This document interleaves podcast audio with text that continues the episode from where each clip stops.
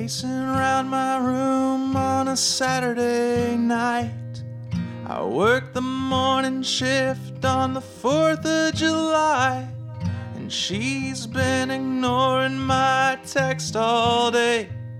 So I'm getting drunk and I'm All right, we're here with Zach Overton. He's the lead man from the Modern Experience, and he's going to be talking about his new album.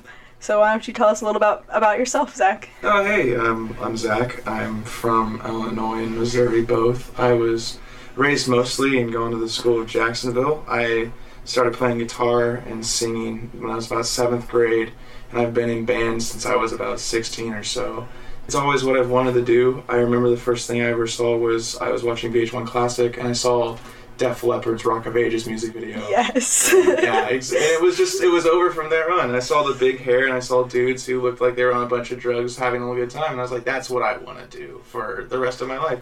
So since then, I've been writing songs and doing whatever I want. I was uh, I was the meet the the guy also behind a punk band called uh, Famous Losers for a long time.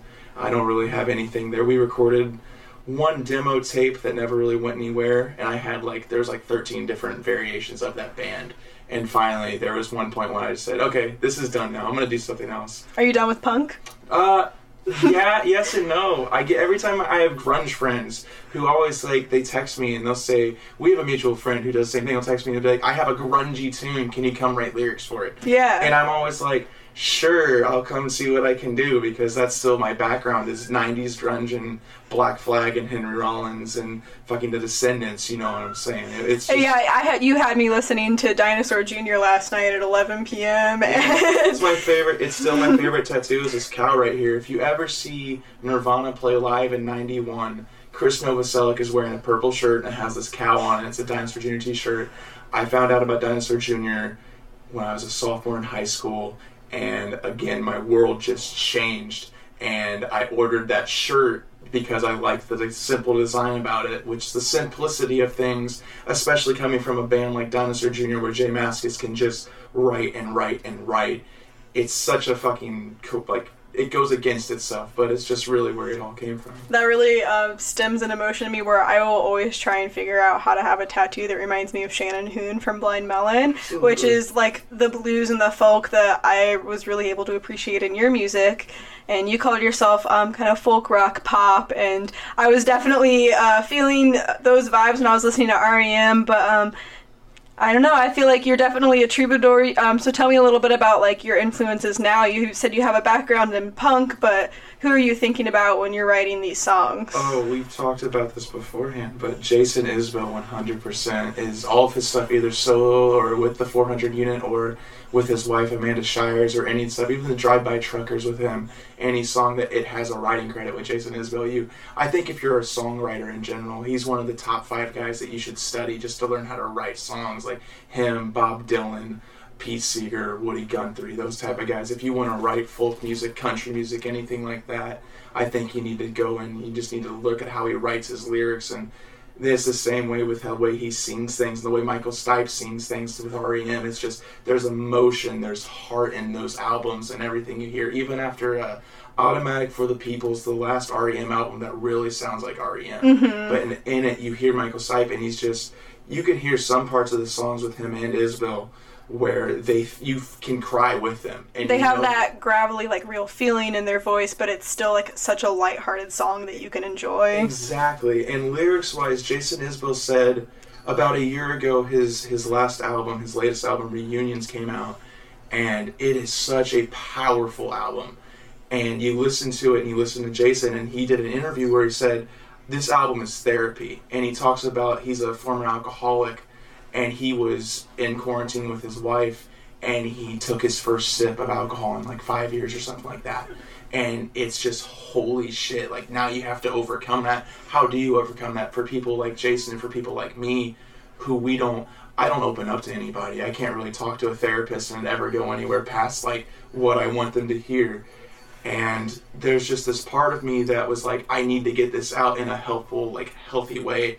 So about a year ago when he said that i was going through a really bad breakup i had been through like seven or eight relationships within like two months of just girl after girl after girl after girl and it was finally i took a look at myself i was like okay you run into one asshole in the morning. That guy was an asshole. You run into every person you meet the day, and they're all assholes. You're the asshole. Yeah. So I looked at myself in the mirror and I was like, "You need to change. Like you are the problem now." And so I spent all of quarantine and all of the last year or so saying, "Who is Zach Overton, and why is he such a piece of shit right now?" and so I wrote a bunch of songs about that, and I wrote a bunch of songs about girls. And there's one song, there's the track number eight on the upcoming album. It's called "The Riverbank." My mom's not allowed to listen to it because it's literally just about, literally just all the things in myself that I just can't stand. So are you talking to yourself in some of your songs? Oh, so the idea I think I finally came up for it is is I'm a bartender in a bar and I'm waiting on myself. And I- there I, this you know the guy. You've been in you've been in the the bar before where there's just been a guy who's like he's so down on his luck and he's so far down. He's been there since five o'clock. It's ten o'clock at night. Yeah. he's been there drinking and drinking and drinking and he's telling these stories. And most of them are you know are bullshit. Like from the way he tells them. You're just like none of this actually happened. And there's a lot of parts in these songs that i listen to and it's like i never actually went through a lot of this stuff but it's how i feel inside and you sit there and you're like, what if, or what if I would have said this? And so like you get that therapeutic spirit out of it because you're like moving forward with each little bit that you write. Exactly, and that's the point. Is this guy is in this bar and he's talking to me, and I'm talking back to him, listening to these crazy, outlandish stories, these things that I'm feeling, he's feeling. But at some point, you're going to have to walk out of the bar, and you're going to have to either say, "I'm going to be back here at five o'clock tomorrow," or I'm going to finally start moving forward with my life. And I'm at a point, especially now, where I'm ready to move forward with my life. There's a lot of demons that were hanging over me, a lot of bitterness, and a lot of this last music, a lot of the album, a lot of everything I wrote was just saying, these are my friends, these are the people who I have had, these are the people who I've lost. Let's focus on them. And if they're still here, why are they still here? If they're not here, why are they not here?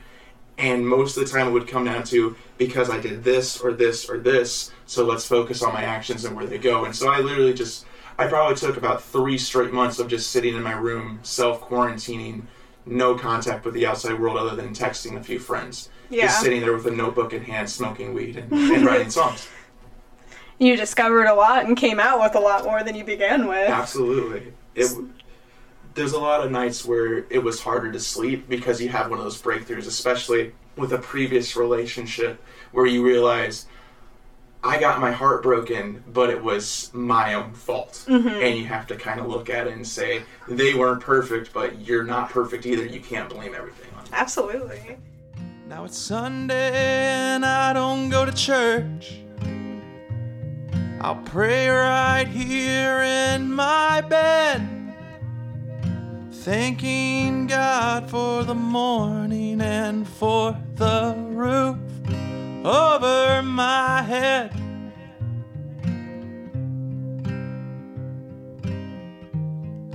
Mama says the fast times never last.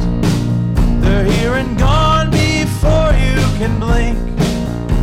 So wipe your tears off my counter. So we were emailing back and forth, and you were telling me about like what these songs were about. I was listening to them and trying to feel like if I really felt that to myself because I I am like not a big lyrics person, but I felt like really sucked in by like the folk feel of it, and I really loved your breakdowns.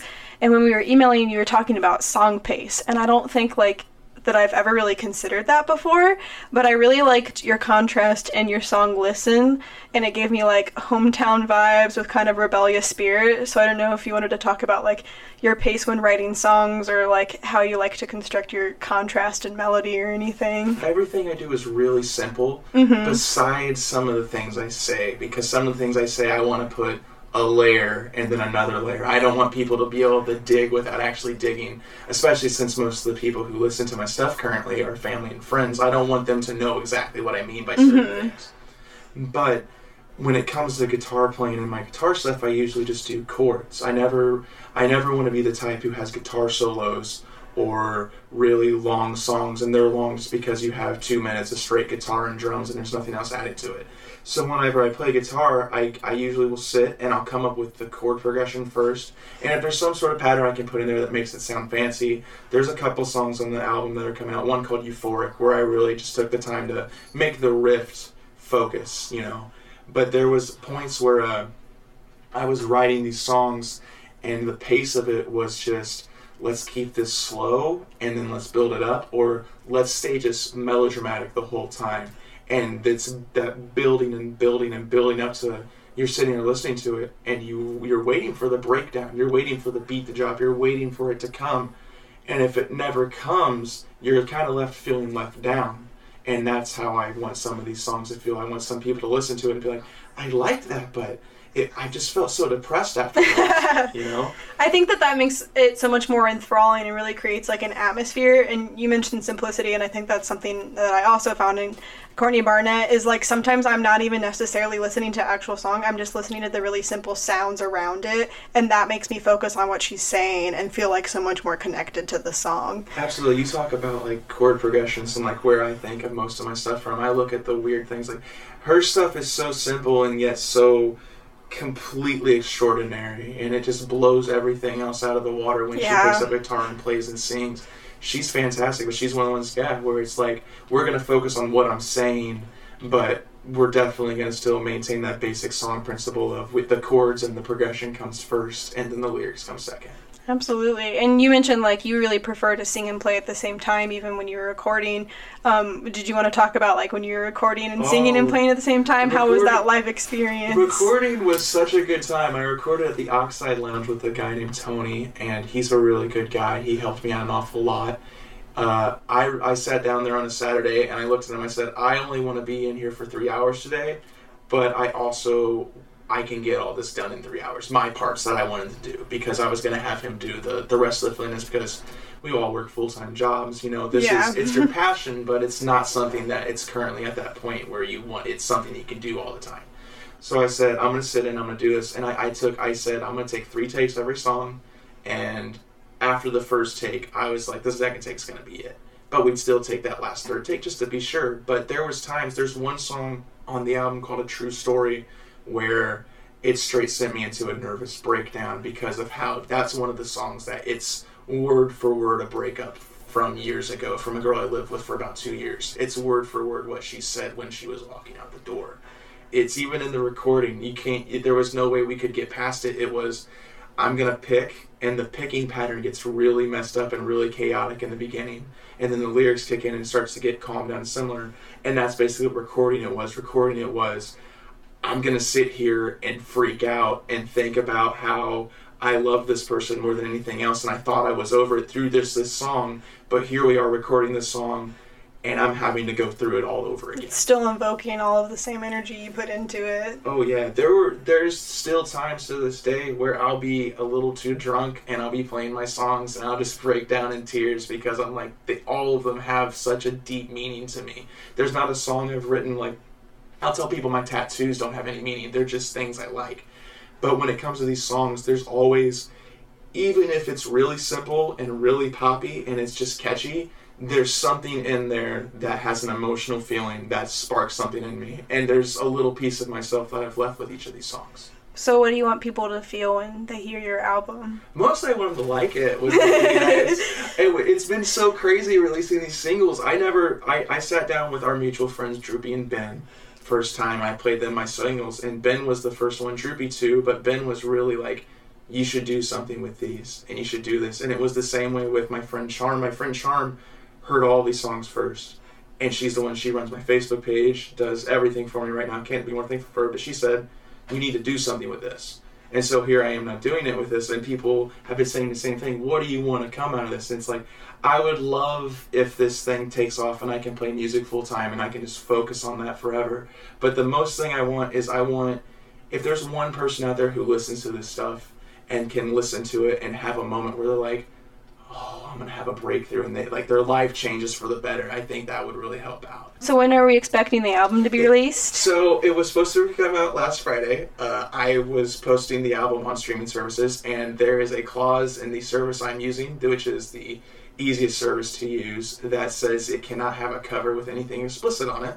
And the cover that if, if you order a CD from me through the Facebook page, which you can if you want, but it's a picture of me in a bar, same idea from the whole album, and I'm flipping off my friend Ryan Brannon, who's the, the guy who got me everywhere I've ever been with music and uh, and I got an email a day after I uploaded it, and they said, "Hey, we can't upload this until you give us a different album." So, Oh, no. so yeah, so I went. I found the most generic cover that really felt the simplicity of everything I was doing. I was like, "Do this." So hopefully, after recording this, um, I would say probably the last week of February, the Monday of the last week of February, All it'll be up. But I'm hoping for the Sunday before that. Um, so we're really excited to hear it. You mentioned you wanted to play something and play us out. What song would you like to play Alright, for us today? So this, uh, I think this is the the fifth track of the album. This is a song called "Tales of the Descendant."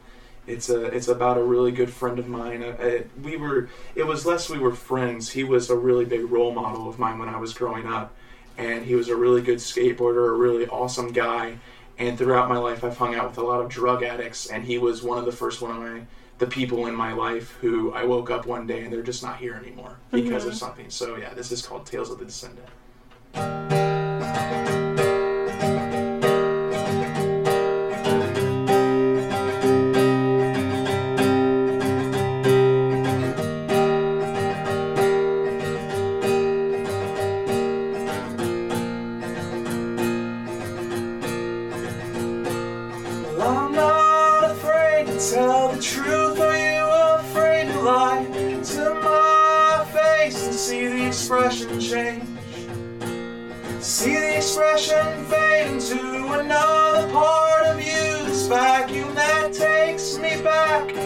To the dirt I bathed.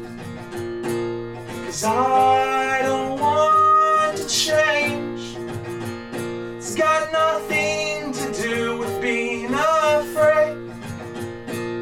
I just don't want to walk that way. I'm happy here, here's where I'll stay.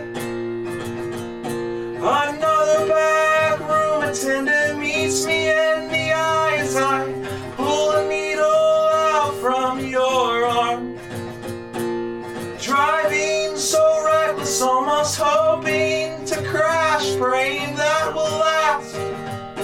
But you aren't. Cause I don't want to change. It's got nothing to do with being afraid. I just don't want to walk that way.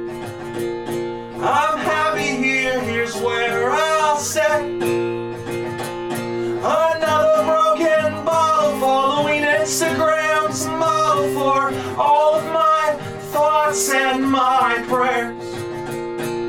Am I bleeding? Do you call that succeeding? Or am I just starting to think this out loud?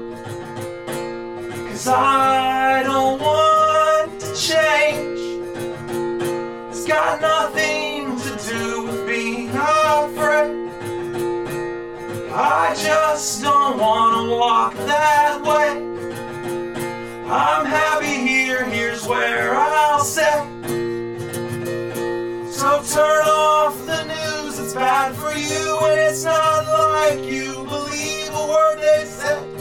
Anyway, well, I'm not afraid to tell the truth, are you afraid to lie to my face and see the expression fade?